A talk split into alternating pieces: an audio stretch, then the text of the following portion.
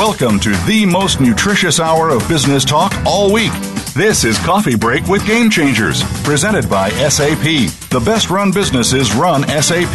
Your host and moderator is Bonnie D. Graham. You'll hear from the innovators who have learned to use game changing technologies to shake up the status quo and help move today's businesses in new directions. Now, here's Bonnie D. Graham. Welcome, welcome, welcome. If you want to run with the Game Changers, you know you are always in the right place here on Coffee Break with Game Changers. If you're keeping track, this is episode number 300. 103. I don't know. Play the numbers. Anyway, welcome, welcome, welcome. Let's see what the buzz on the street is. The buzz is a quote from Paige Leidig from October of this year. And here's the quote. The importance of understanding the impact of competitors' social footprints compared to your own cannot be overstated. You'll be in trouble quickly if you assume your only or biggest competition looks exactly like you. Aha, there's a bunch of keywords in there, mostly centering around the concept of competitor and then social footprints. If you put those two together, you've got our topic. This is part two of a topic we recently covered, actually October 24th, just a few weeks ago, on our wonderful series called Changing the Game with Social Selling. And and the official title is Modern Competitive Analysis Remember Social Media. I'm Bonnie D. Graham and welcome and let's get started with a little more background on the topic.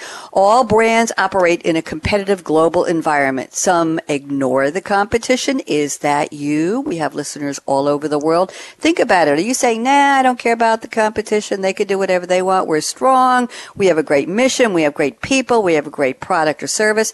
While others, is this you, go under the radar and spy to track the other other players in their field, newcomers, established players. They want to know what's going on. Let's look at traditional wisdom. Traditional wisdom says strong knowledge about your competitor strengths and weaknesses positions you to make smarter marketing strategy decisions. Well, what we're talking about today is where can you find a lot of the meat and potatoes to put on the bones of competitive research and analysis? Think social. Think social selling, think social media. The information is there. Do you know exactly where to look, what to do with it, how to approach it? We're going to help you with that today. So welcome again. Let me tell you who my three special panelists are, and then we will get started with their opening quotes. First up, we are thrilled to welcome back Frank D. Geisler, CEO and CMO at ERP Sourcing, and he'll tell us again in a few minutes what his company does. And Frank is in Switzerland today. And we have Simon Deschênes, who is the founder and CEO at Oak 3S, and I'm probably pronouncing that wrong, but he'll connect, correct me when he comes on. And rounding out the panel, we have a shout out to Kirsten Boileau at SAP, who is, was the third person on this panel a few weeks ago. She's unable to join us, so in her place we have Jim Fields, head of customer storytelling at SAP, or at least he told me that story. So welcome everybody. Let's get started. Frank Geisler sent me the following quote from Charlie Parker. Till you hear this. Charlie Parker Jr., born in Kansas City and raised in Missouri, the only child of blah, blah, blah. That's not important. He started playing the saxophone at age 11. At 14, he joined the school band using a rented instrument. He became one of the most famous saxophone players, and he was a developer of a new type of jazz called bebop. And the beboppers looked at the traditionalists in jazz and said, Oh, you old moldy figs, we don't want to deal with you. But they started to take him seriously. He is very famous. So Charlie Parker said the following Don't play the saxophone, let it play you. Frank D. Geisler, welcome back. How have you been, Frank? I'm doing very well. Thanks for having me on the show again. We are delighted. I love the quote. Are you a fan of Charlie Bird Parker? Are you a fan of saxophone, bebop? Give me a little background on how you picked this wonderful quote, Frank, please. Okay, definitely I am. And the reason is I was playing saxophone by myself uh, whilst I was in the 20s and uh, I was playing the big one, the baritone saxophone, uh, in uh, in big bands. So my style is more Glenn Miller, Herbie Hancock, uh, other things, and for sure Charlie Parker. And uh, I think there's a nice uh, idea between our current topic about competitive, competitive social, etc., and and the saxophone. Wow. Well, let's make that link a little clearer for our listeners. How does playing the saxophone have to do with mining? I'm going to say it, Frank, the gold in them thar hills, the gems, the wisdom that may be under the surface in terms of who your competitors are, what they're doing, what their style is, what you need to know to be a good competitor. How do we do that with the saxophone metaphor? Yeah. These days, it's not the saxophone, it's different tools. And uh, that statement uh, totally applies to what or how I have learned playing saxophone in the past because I spent hours, days and days uh, to learn the instrument. And this only gave me the tools. But at the end, if you're doing it on a regular basis, the, the instrument plays you. And you can do the same these days, like Charlie Parker, let's say, has invented the bebop. Um, new tools are around in social listening, in social media. So again, you have to learn these tools. You have to probably use them day in and day out. And there will be some point where you realize, wow, whatever you do with these tools, it comes, it plays you. You can use these tools to your best best effort, I have to say. Thank you very much. Very interesting. We're going to get into it a lot more and looking forward to hearing from you a little bit later about what your company does, what you've been up to since we spoke with you a few weeks ago. Thank you so much, Frank. And now let's go to Simon Deschênes, founder and CEO at Oak 3S. Am I saying that right? Simon, Oak 3s? How do I pronounce your company? Yeah, it's a, it's a, it's a tricky uh, word that I built myself. It's Oak Trees, actually. Oak threes. Thank you. Forgive me. Now, uh, Simon has sent us a quote from Mario Andretti. Wow. Mario Andretti, born in 1940. He's an Italian born American, former racing driver, one of the most successful Americans in the history of the sport. Let me give you a couple stats here. Mario Andretti, one of only two drivers with races in Formula One, IndyCar, World Sports Car Championship, and NASCAR. He won races in midget cars, sprint cars. He won the 1978 Formula Formula One World Championship, four Indy titles, and an IROCVI, whatever that means. He is the only driver ever to win the Indianapolis 500 and the Formula One World Championship and the only driver with Juan Pablo Montoya to have won a race in the NASCAR Cup Series, Formula One, and an Indianapolis 500, and on and on and on. His name is synonymous with speed. Here is the quote Simon has selected from Monsieur Andretti. Quote, if you have everything under control, you're not moving fast enough. I, I, I, love that. I'm picturing him on the racetrack going more, more, pushing that engine. Simon, welcome back. How are you? I'm good. I'm good. Thank you. Tell me about the quote. Yeah, um, I picked it because um, we have uh, here in in, in, uh, in, Quebec we have a special link to Formula One, uh, especially with uh, a father and a son being two uh, famous Formula One drivers, uh, as Gilles Villeneuve, maybe you know him, or Jacques Villeneuve more recently. Uh, Gilles was uh, known as uh, a driver, a racer who, were, who was taking a lot of risk. And I think competed uh, when I was really young against uh, Mario Andretti. And I I got that coat. I I fell on it, uh, and I, I thought it was uh, fabulous because it represents uh, what we are. I mean, living into the professional world, and what I mean by what I saw underneath that coat is that it, you have to get out of your comfort zone to be able to improve and learn. Mm-hmm. And related to our topic today means that if you're not put into uh, competition and if you don't look at your competitor's uh, strategy, uh, you will not improve. So that's why I picked it. Thank you very much. Very, very well taken. Are you a big fan? Do you have you followed Mario Andretti? Have you seen any of his, his races in recent years before he retired, Simon?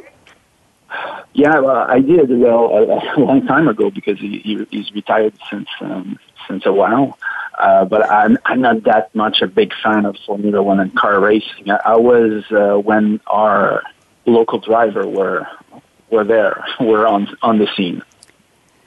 Thank you very much. Simon, delighted to have you back. And, and uh, when we get to our What's in Your Cup Today segment, I will ask you as well to tell us what Oak Threes does. So we're looking forward to that. Thank you. And now we're welcoming back a gentleman who has not been on Game Changers in way too long. Jim Fields, I'm talking to you. It's been a couple of years. Jim is sitting in for Kirsten Boileau, who had some family business to take care of. And we do a shout out and a hug to Kirsten. I hope she's able to listen. Jim, as I said earlier, is the head of customer storytelling at SAP SAP, or that's the story he told me before the show. Uh, Jim is going to use the quote Kirsten has selected, and I have to give you a little background. This is a very well-known quote. It's long. I'll read only a part of it, but it's popping up in books everywhere. I found it quoted in Stan Cronin's How to Date Your Wife. Yes, seriously. In Pat Williams' book Extreme Winning, and in Rajan Parulekar's book Contextual Selling, A New Paradigm for the 21st Century. And some of these books say that this quote was seen in a plaque on a wall somewhere. So I'm not sure of the original source, but this is a good one. Listen up. My competitors do more for me than my friends. I don't need time. What I need is a deadline. My competitors are diligent, efficient, and attentive and would take my business away from me if they could. They keep me alert. They force me to search for new ways to improve my products and services. If I had no competitors, I would be lazy, incompetent, and inattentive. I need the discipline they force upon me. I salute my competitors. They've been good to me. They make and keep me strong. That's a heck of a quote. Jim Fields, welcome back. How are you? I'm great, Bonnie. Thank you very much. And um, you could substitute the word spouse, or in my case, wife, for competitor and still have that quote make sense because I am pretty lazy, incompetent, and inattentive, and I need the discipline that she forces upon me. So Jim, this is not that, true. But. This is not true confessions with storyteller Jim. This is coffee break with Game. Thank you, Jim, and welcome. Thanks for stepping in. We're we're delighted to have you here. So tell me something. Uh, now that I've I've forced this quote upon you, and and you've related it to real life, how does this work out? We're talking competitors. We're talking social selling. Why don't you give us your interpretation of what this means in the context of using, as I said, the gold in them Nar Hills of social to become alert and better as a competitor? What's your thought, Jim? Yeah, and I think um, the Mario Andretti quote really captures it, right? Um, because things have never moved as fast as they move now, and they'll never move as slowly as they do today, right? So, and that's all driven by competition.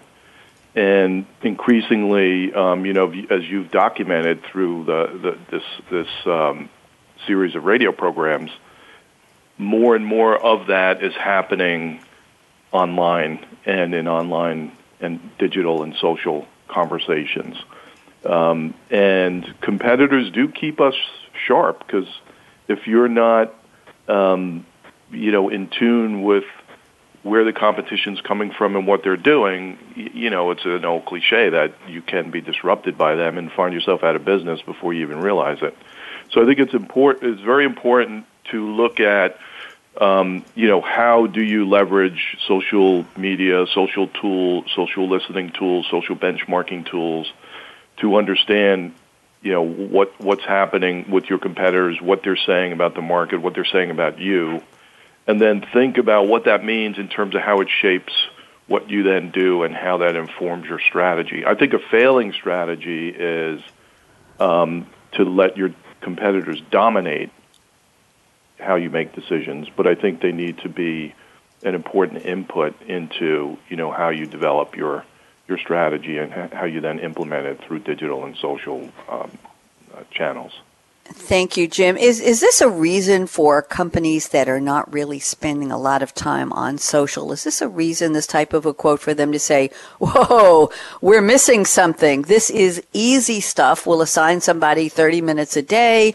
We'll put this in part of our our uh, our mantra of our weekly get-together meetings. What did you learn about our competitors on social? We might bring in somebody for some training and enablement. Is this a wake-up call, Jim, to companies that are saying, "Nah, I don't want people wasting wasting their time on LinkedIn and Facebook. What do we have to gain? Is this a new way of looking at the value of social? What's your thought? I'm going to go around the table and ask uh, Frank and Simon as well. What do you think, Jim? Yeah, I do think it's important, um, and, and you know, the whole concept of social selling has now become one of the most important tools in in the toolbox, right? Because there's really two levels when you look at this. One is at the brand and corporate level, right? And how do you um, use the insights that you can gain from understanding what your competitors are doing to inform your own strategy. But at the um, at the social selling level, where I'm an account executive in the field, the more I can understand my competitor, what they're doing, and what they're doing in the accounts that I want to penetrate or protect, uh, is as important as you know understanding the product I have to sell and so forth. And um, I, you know, I think the you know we had talked in previous years about social selling being in a missionary phase, and uh, mm-hmm. I think mm-hmm. now it's very much, um, as I said, one of the most important tools in in the toolbox. Thank you, Jim. And now let's turn back around the table to Frank Geisler. Frank, what's your thought? Is this a wake up call for companies that have been what we'll call laggards or reluctant to get involved in social rather than, well, social selling, we got to be there. It could be more, we better know what the competitors are doing as a way of getting involved. What's your thought? You know, Bonnie, I'm I'm based in Switzerland. I'm German and Swiss together. And uh, if I compare uh, the status of how companies use social selling techniques, social media, etc., I think we altogether Europeans are behind what, what's currently going on in the US and Canada. So mm. I think there are more laggards, definitely more laggards over here. Um, but the ones who use these techniques successfully are way ahead. And I would say the European market is picking up speed definitely, but it will take time. So I would say uh, wherever you are at the moment, at the end of 2017, the Europeans might be end of 2018, if not 2019. So for us, and I'm working for a mid-sized company with about 50 mm-hmm. people, it's very important already to have a well set and well defined social selling strategy, including competitive listening because for us at the moment, it's a big differentiator from our competition. So the sooner you go there, the better you will work it out and the better you can distinguish from your own competition in the market. I think it's a big benefit if you do it now. Wow, that was that was a, a great, uh, almost a mission statement that everybody could embrace. Thank you very much, Frank. And, and I'm going to ask the same question to Simon, and then we'll circle back and find out exactly where you are and what you are drinking today. Simon Deschênes, what's your observation? What's your thought? Do you agree or disagree with what Frank and Jim said about the importance of, and I love the term Frank just used, social listening? Yeah, I, uh, I totally agree with um, so with with Frank that it's it's maybe uh, ahead in, in the U.S. and also in Canada. But I'm, I'm a bit in the same situation as Europe, being in the French part of Canada here. We're a bit laggards, um, but we, what I'm seeing at the moment in the market, um, I'm doing business uh, with uh, the small and medium companies, and when you see those companies uh, looking for new solutions to to be ahead or to compete, uh, to, to just follow their competitors. It's um, it's a, it's a it's a sound it's a it's a sound check that um, you know that reflects uh, the fact that they they need new techniques and that social selling is really the way to go. And we're being asked now uh, can can we improve? Can we uh, implement social selling strategy in our company? So that was not there like a few years ago. So yeah, Thank definitely you. it's it's coming. Good. Thank you very much. Good observation. Now, Frank Geisler, where are you in that part of the world? I think you're in Switzerland today. And what are you drinking if it's interesting? If not, what kind of drink really makes you really sharp and feeling ready to tackle the world? Frank? Okay. Um, yes, uh, I'm based uh, in the outskirts of Zurich, and uh, last time, you know, I had this strange drink, red wine and raw egg. Now this time it's a different one, and here in Switzerland we are nine hours ahead, so it's 5:30 p.m. So I'm having a, a nice drink. It's called Skinny Bitch. I hope I can say this here on the radio. you just did. But I've, I've not, heard of it. And you're definitely not talking about anybody on the call. I know that. So go no, ahead. No, no, no, no, no, no. And, and now, if you Google it, you'll find the standard one, which is vodka, soda, and lime. But that's not what I have. I have a very special one, a healthy smoothie. It's cocoa water, kiwi, raspberry, strawberry, blueberry, matcha, and hemp seed. And this gives me the power and strength of a long day uh, uh, to sustain and even uh, dial with more activities over the upcoming few hours into the evening. I have to tell you, Frank, it's the name of a book as well. It's a diet book written by former modeling agent Rory Freedman and former model Kim Barnouin and it sold better than expected. It was a bestseller in the UK in 2007 in the US the same year, and they ran more than 10,000 copies. And Simon, it sold very well in Canada. It was promoting a vegan diet and sections on factory farming and animal cruelty. And they say you should avoid smoking alcohol. There you there goes the drink, Frank. Avoid smoking alcohol, caffeine, aspartame, and refined sugar. We'll just leave that one alone. Your drink sounds a lot more fun.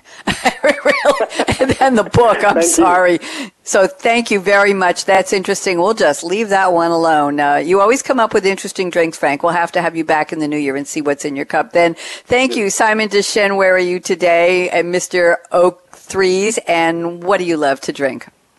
Well, I have to say that Frank is putting, is putting the bar really high with his drinks. Um, uh, yeah, uh, I'm having a bulletproof coffee. Uh, my version of it. I don't know if you um, uh, you you know the recipe. It's uh, from um, a U.S. Uh, nutritionist that is uh, named uh, Dave Asprey. But I, it's my own version of it. It's a it's a double espresso actually with uh, organic uh, ghee butter and uh, one tablespoon of uh, coconut oil. So um, it's it's really powerful. Uh, usually I have two in the morning, one before my morning run and one after. So I'm at my second cup at the moment. So it, it keeps me really uh, running the whole day and uh, gives a lot of energy. And it's really good for people who are intolerant to milk as well. Ah, tell me again what the name of the drink is. You're you're sounding a little bit muffled. So what was the name of the drink again, Simon? Bulletproof coffee. Oh yes, but I had a feeling when you said coconut. Yes, bulletproof coffee. We yeah. haven't had anybody mention that in a long time. There is a, a, a following I'm looking it up. Bulletproof coffee. There is a following of people who swear by this, and then there are people who say, yeah. "Nah, it's uh, there's it's there's a blog, Bulletproof Coffee, and how to make it, and let's see, it's gorgeous, high performance drink, massive impact on energy and cognitive function. Everybody from CEOs to professional athletes to parents increase their energy. It starts with the beans. It's coffee, a bulletproof coffee beans with a French press, then two tablespoons of brain octane oil. Okay Okay. Yeah. And then one to two tablespoons of grass fed unsalted butter or grass fed ghee, G H E E. Mix it in a blender, foamy, frothy latte, and down the hatch. Thank you. We haven't had that mentioned. As soon as you said, yeah, coconut, I knew what you're talking about. Thank you, Simon. Drink up.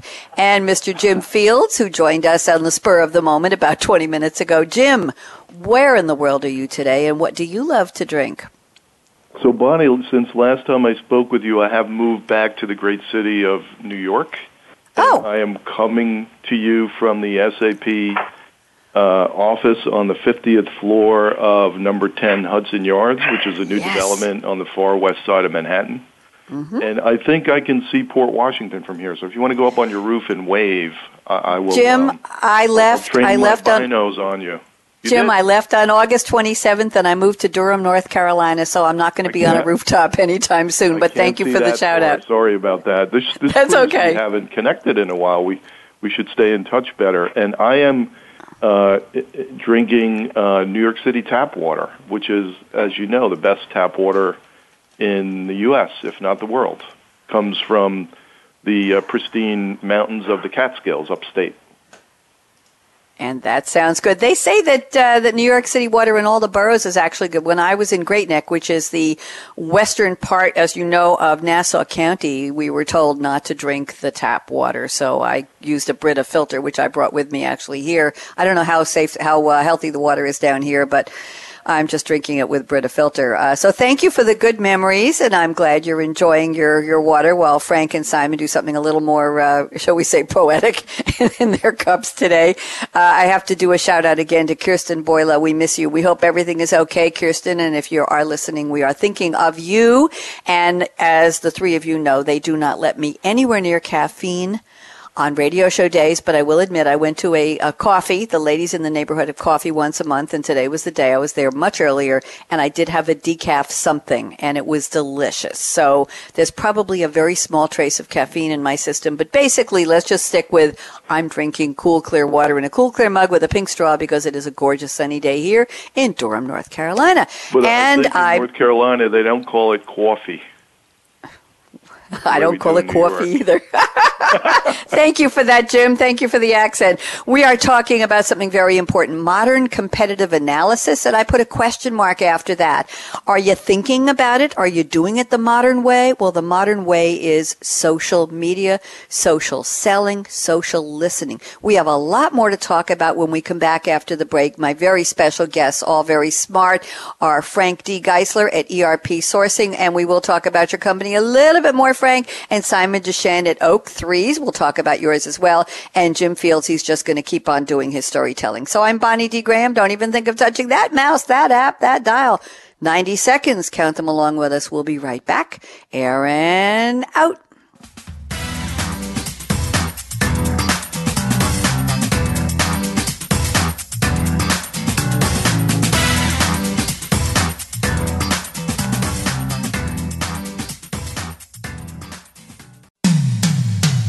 Comes to business, you'll find the experts here. Voice America Business Network. The time for enterprise mobility is now, according to IDC. By 2013, over 1.19 billion workers worldwide will be using mobile technology, comprising 34.9% of the workforce. The impact of mobility on business is clear. Increasing numbers of business users are expected to handle critical tasks and decision making in real time, no matter where they are. SAP and Sybase, an SAP company, offer mobile applications and underlying infrastructure with integration to SAP systems for secure access to business processes anytime, anywhere, and on any device. www.sap.com. Follow the Voice America Talk Radio Network on Twitter. We're at Voice America TRN. You'll get the latest fix on what's happening with our shows, this week's featured guests, and general happenings that you should know about at the Voice America Talk Radio Network. Now you don't have to miss anything when you're away from your home or office. Just go to twitter.com forward slash Voice America TRN or follow along with us at Voice America TRN, the Voice America Talk Radio Network Network. We're on the cutting edge of social media. Can you keep up? We're making it easier to listen to the Voice America Talk Radio Network wherever you go. In addition to listening live, you can check out information about your favorite talk show hosts, discover new talk show personalities, add shows to your list of favorites, and listen to all our show archives on demand. All from your iPhone, Blackberry, or Android. Download it from the Apple App Store, Blackberry App World, or Android Market, and get ready to tune in. The Voice America mobile app, powered by AirKast.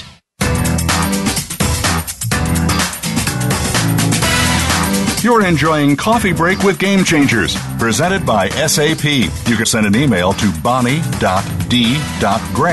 at sap.com. And you're invited to tweet your questions and comments during and after the show at Twitter, hashtag SAPRADIO. Now let's get back to Coffee Break with Game Changers. Here we are. We're back and we're talking about modern competitive analysis. Keyword competitive and modern meaning social media, social selling, social listening. Special guests Frank D. Geisler, Simon Deschênes, and Jim Fields. And we're going to get started with some statements from Frank Geisler. But Frank, give us a 60 second overview. ERP sourcing your company. What exactly do you do? Okay, uh, thanks for the introduction. It's pretty easy. If you take the name ERP and sourcing, all we do is we take care for ERP solutions and we are outsourcing and hosting these products as well as applications all around business projects, and we are solely focused on SAP solutions, including S4HANA, HANA, etc., etc., you name it. Thank you. Now, let's look at your statements here. And you say, this is interesting. We're talking about which companies are on board, which have a social strategy, and which don't. You say, we are best, ignore the rest. This statement is said and done on a regular basis because companies refuse to make additional investments. And Frank says it can be a fatal error, especially if there is fierce competition and a little difference can have a huge impact. Frank, please tell us more. Very powerful statement. Uh, yeah, thank you. Um, I, I, mentioned earlier that uh, Europe, the companies are behind in general, not all companies, but in general they are behind. So the first thing is companies realize they have to do something on their social strategy. If they do it, then they first focus on the sales level so they bring or they try to bring that message down to the sales level, uh, tell the salespeople how to use what to do, but uh, in principle, they don't start with a competition because they feel if we are doing it on the sales level, if we are first in the European market especially, we are best anyway. And this is why I hear this statement quite often from, from other marketeers, we are the best, ignore the rest. And I think it's, it's really fatal because if you do not listen to your competitors, if you do not check and use the social tools, you are missing a big part. And it could, it could delay sales. Um, it could also have an impact on, uh, uh, on the product side. So why wouldn't you go around and check the competition with social tools and see what new products they might bring on the market? And then if you can, adjust your own product strategy.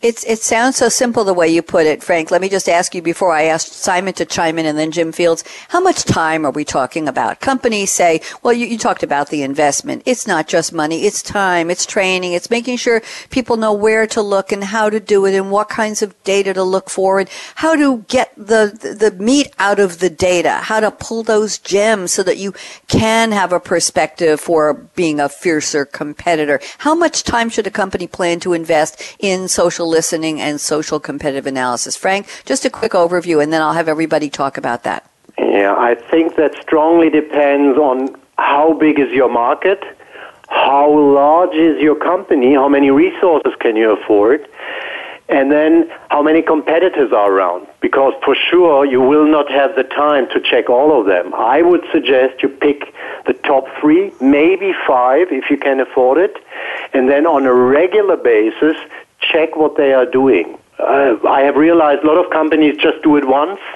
uh, once a week, once a month, even, and those things. It's not sufficient. You have to do it on a regular basis. Thank you very much, Simon Deschênes. Before you start commenting, Simon, Oak3s, tell us what you do, and then we'd love for you to dive in on Frank's topic. Go ahead.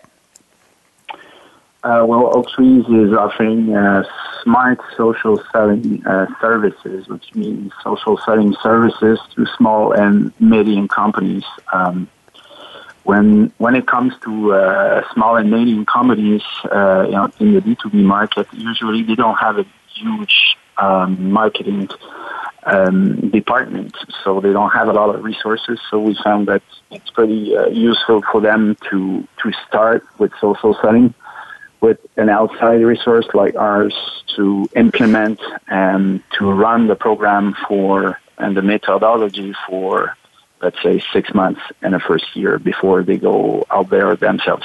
This is what we do. Okay, thank you. Now, thoughts on the head in the sand ostrich policy. We're the best, ignore the rest, we don't care what the competition is doing, and how much time should be invested in making social listening a reality and a pop up a positive and regular practice for your company. All the above. Simon?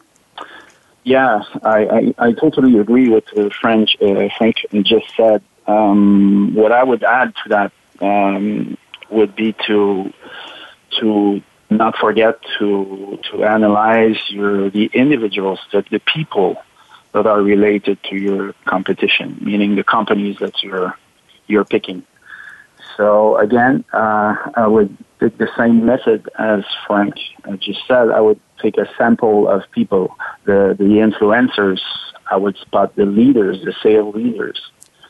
And yeah, and frequently, uh, meaning depending again uh, on the size of the market and the resources you have, you need to do a check of what they're posting and what how they react and how they interact with uh, the market and their audiences. Thank you very much. Jim Fields, time for you to weigh in. What do you think? All the above. So, when I knew I was going to be on this uh, call, uh, the show, luckily the social media team, a number of their uh, members sit within arm's length of where I sit. So, I grabbed them and I said, hey, w- what's your take on this topic? And one of the things they really stressed is um, to take advantage of the tools that exist. The, and there's there are automated tools, for example, from Sprinklr, mm.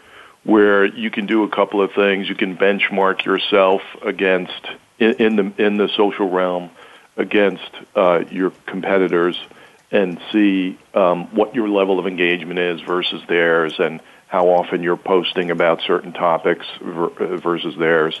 And also, there's an you know automated social listing that will mm-hmm. alert you when, uh, for example, a competitor mentions you in one of their online channels. So the, the, those kinds of tools are there and available to anybody, and they're not um, you know they're not beyond the reach of even small companies. And so I would I would strongly urge people to look at you know what's out there that could help automate this because um, as frank said earlier um, you know you need to do it on an ongoing basis but if you try and do it manually you know two things happen one is you don't do it consistently and two is it's a lot of work um, so i think it's, it would definitely be worth looking at investing in some of those automated tools that exist Great idea. Thank you very much. Yes, time to bring that word automation in there. Frank, this was your topic. I'm going to let you wrap it up very briefly. Any comments on what Simon and Jim had to say before I move on to some statements from Simon? Go ahead, Frank. Yeah, we, we talked about resources, and I think it's not the tools itself, despite you have to learn these tools first or to make yourself familiar if you don't have a clue about them. It's more about the time you need to spend on this. And uh, when I said earlier you need to do it on a regular basis, for example, in our small two, uh, team, uh, we spend at least one hour per day to just look what competition has done. Thank you very much. Getting it down to the bare bones minimum there sounds very doable. Simon Deschênes, I'm looking at your notes here. You sent me almost a handbook on how to do this. You say from B2B sales point of view, do this competitive social listening with five to ten competitors, depending on the market size. Know who you're competing with individually and their strengths. How many are on LinkedIn? How many are on Twitter? Research the type of content they publish and share. Uh, look for their field strategy. Are they participating at trade shows, networking events, charity events? Fascinating. You basically have written the handbook here, Simon. So, Simon, out of all of the pieces I just read from your notes, and thank you so much for that. What should be in the top, either the reason or the top methodology you use? Is it finding out, are they on LinkedIn and Twitter? Is it looking for the events they're attending and preparing for? Where would you want to focus energy? Let's say the top three ways to do it. Simon?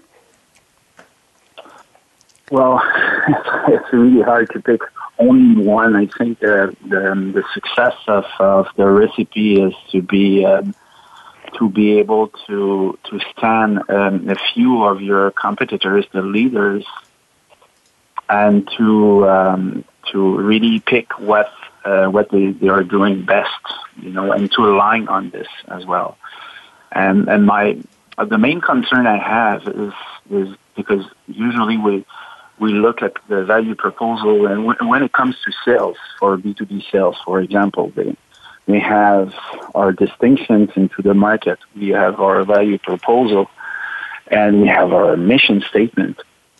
But we want to know uh, where uh, what what makes our customers or our prospect bleed. I mean, what are their struggling mm-hmm. points? What are their challenges? And and I found it really useful to use the social listening to be really accurate on what are the challenges of our target market using our competitors and uh, competitors analysis. You know, it's, it sounds, Simon, like it's so obvious. It's there. It's right there. They're tweeting, they're posting, they're blogging, they're on LinkedIn, they're updating their profiles, maybe Instagram, maybe even Pinterest. They're posting. So I guess you need to know how to identify them who they are as individuals, the salespeople, the social selling, social media team, the leaders of the company. So is that the first part of the research you do on your competition is to figure out how they identify themselves, the hashtags and the handles? What's your quick thought on that before we get uh, Jim and Frank to weigh in? That's how they identify themselves is really important. How they build their own profile, but it, you know, the, I look at how the the um, they communicate with their own clients. And and really the, the most important thing is to to be able to, to show that you are conscious of about the challenges of your own audience. And really the first thing I, I do is I look at the composition, the, the, the, the way they build their own profile.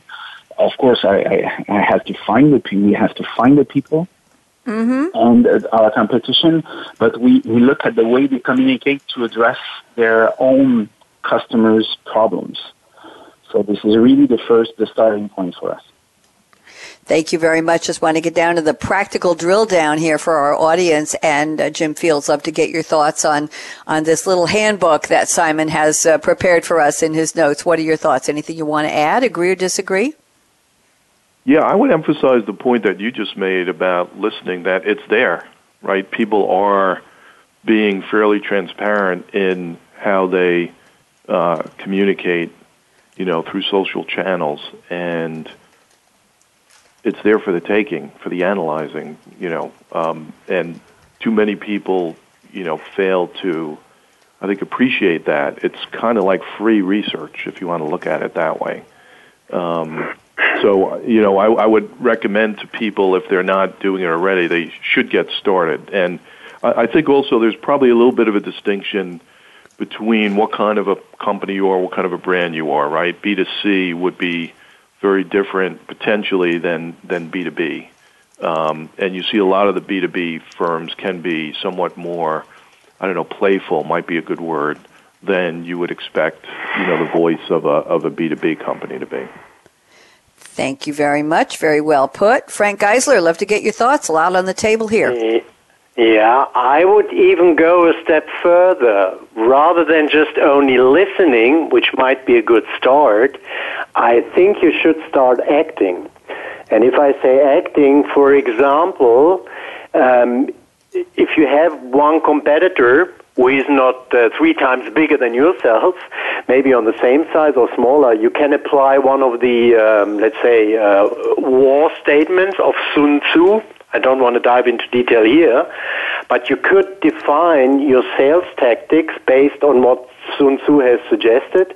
So if you have a smaller competitor, you could steal one of their hashtags. If you find out they're using one, one ah. of these ah. hashtags, which you could use as well, and you have enough people power and resources and tools, why not taking these hash- hashtags and using this for your own benefit?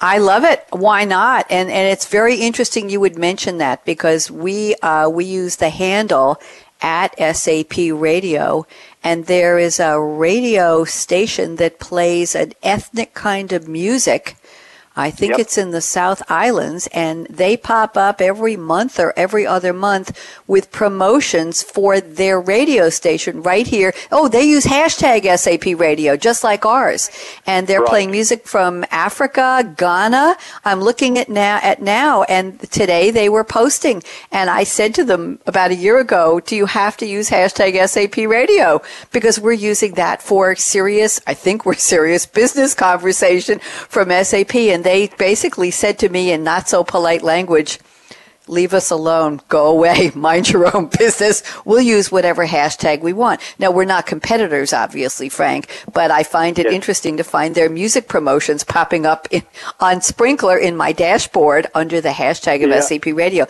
That's a. And you see, you, you, you know what? It's called SAP Radio Austria. So it's a European company who, who obviously realized how to steal a foreign hashtag. Thank you for that. Yes, it is. That's right. And, and, yes, very, very interesting. And and their stuff is is fascinating. It's uh, it's a. I'm just going to leave it at that. Yes, SAP Radio One. They're using the handle SAP Radio One, SAP Radio Austria with a with a registered trademark after it, and they're using our hashtag at uh, handle SAP Radio. So they've got us coming and going. They certainly do. Very interesting. Uh, Simon, this was your topic, and we're very appreciative. Anything you want to wrap up on this one before I pick one comment from Jim Fields' notes? No, I think it's pretty well said. I, uh, I'll leave it uh, to uh, to Jim. Thanks. Okay, thank you very much, Jim Fields. These are notes from Kirsten, who couldn't be with us, but here's something very interesting. This is a topic that could have its own entire radio show. Frank is, is tweeting more characters available for tweeting uh, at SAP Radio. Thank you, Frank. Yes, I was complaining. It's hard to fill a tweet now. I, I like the 140 characters. I, I got so used to that over the years. So Jim is going to talk about the following statement. I'm often asked how to respond to negative comments from competitors on articles or blogs blogs. This is Kirsten talking, of course. But Jim, this is a very interesting topic. Um, engaging in conflict online, especially in a um, I won't use the word, but it starts with P and ends with G, and it's got seven letters in it. Blank, blank, blank, blank, blank, blank. Contest online. What are your thoughts, Jim, from you, your experience, and the people you know in social selling and social listening? Do you ever engage in a well, that's not true, and you said this about me? Do you keep it off the sides? Do you put the gloves on? Do you take the gloves off? What's your thought? Jim? I would like to invoke a quote from Michelle Obama, who said, "When they go low, we go high," and I think ah. um, that's the only way to handle those kinds of things. Um, don't get pulled into the mud.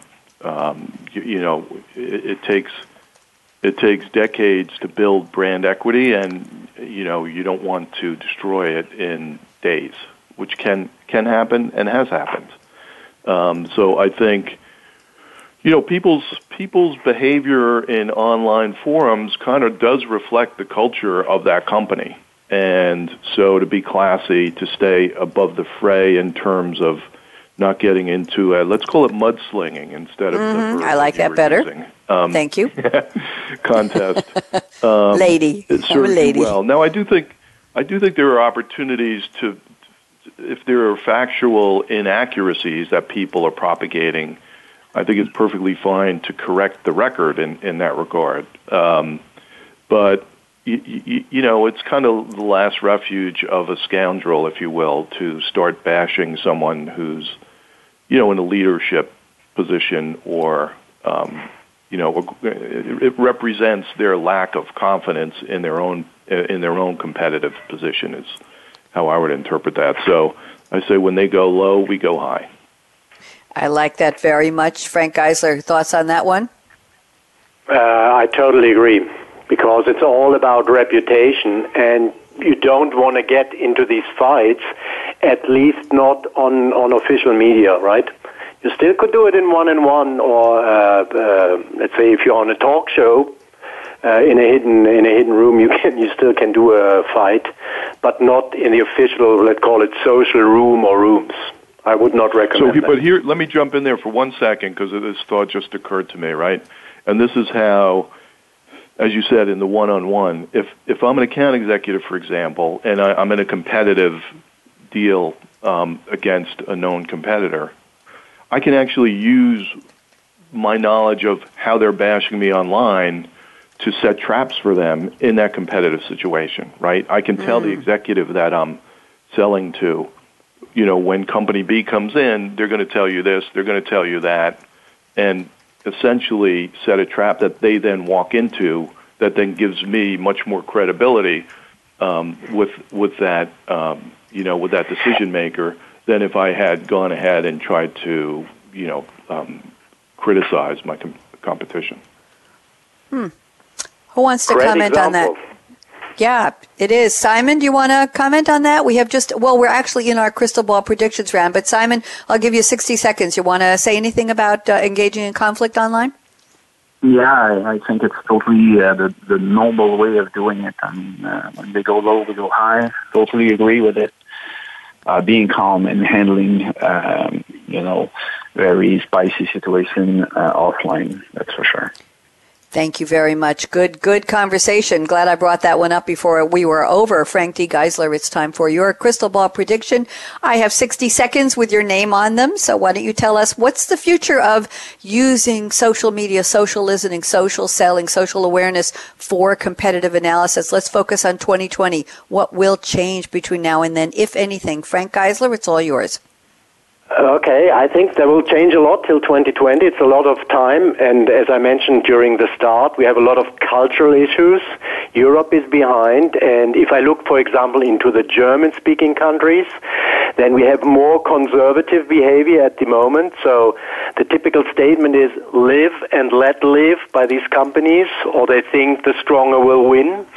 But I, I think in the future, probably James Bond will, will chime in. And uh, rather than live and let live, we will have live and let die Let become die. a reality. So we'll see probably a lot of companies fail if they don't apply these new strategies. Ba ba bum, ba ba bum, ba bum. Sorry, I had to. as soon as you said "live and let live," I'm thinking that the, the melody is is coursing through my veins here, not very clearly, obviously. Simon Deschênes, 60 seconds predictions, please go ahead.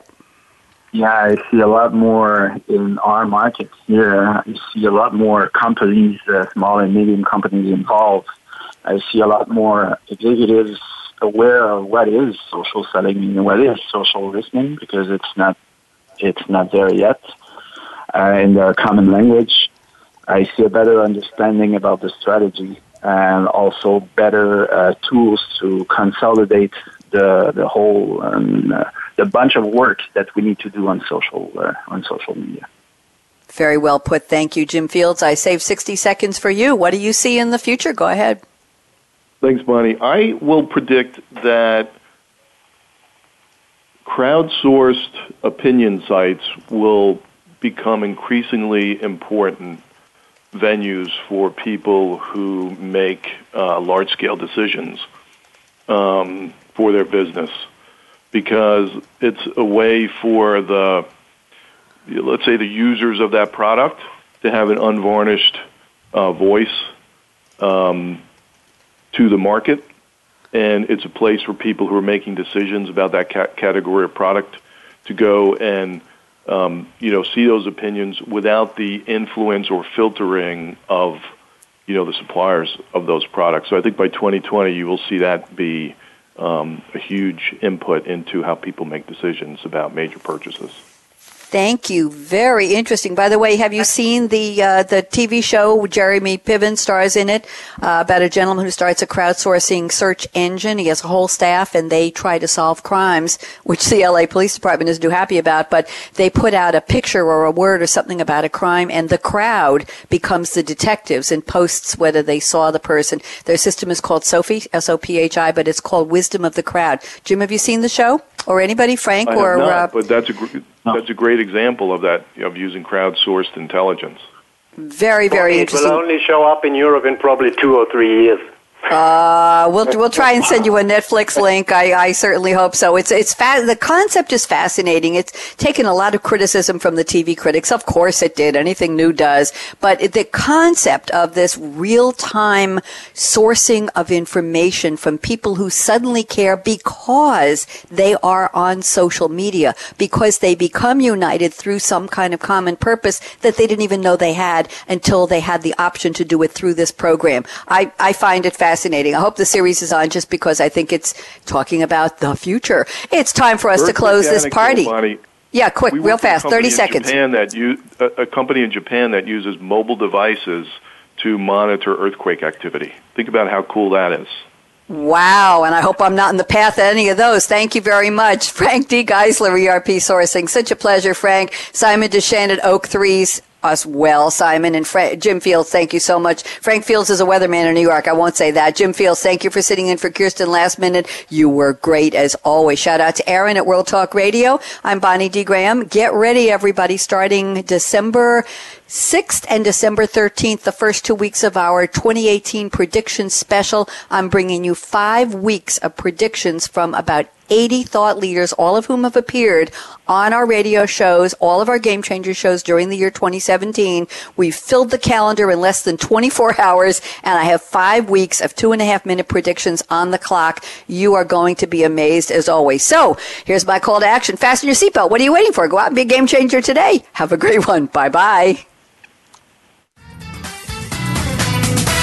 Thanks again for tuning in to Coffee Break with Game Changers, presented by SAP. The best run businesses run SAP. To keep the coffee break conversation going, tweet your questions and comments to Twitter, hashtag pound sign SAP RADIO. Please join your host, Bonnie D. Graham, again next Wednesday morning at 8 a.m. Pacific Time, 11 a.m. Eastern Time on the VoiceAmerica Business Channel. Have a great week.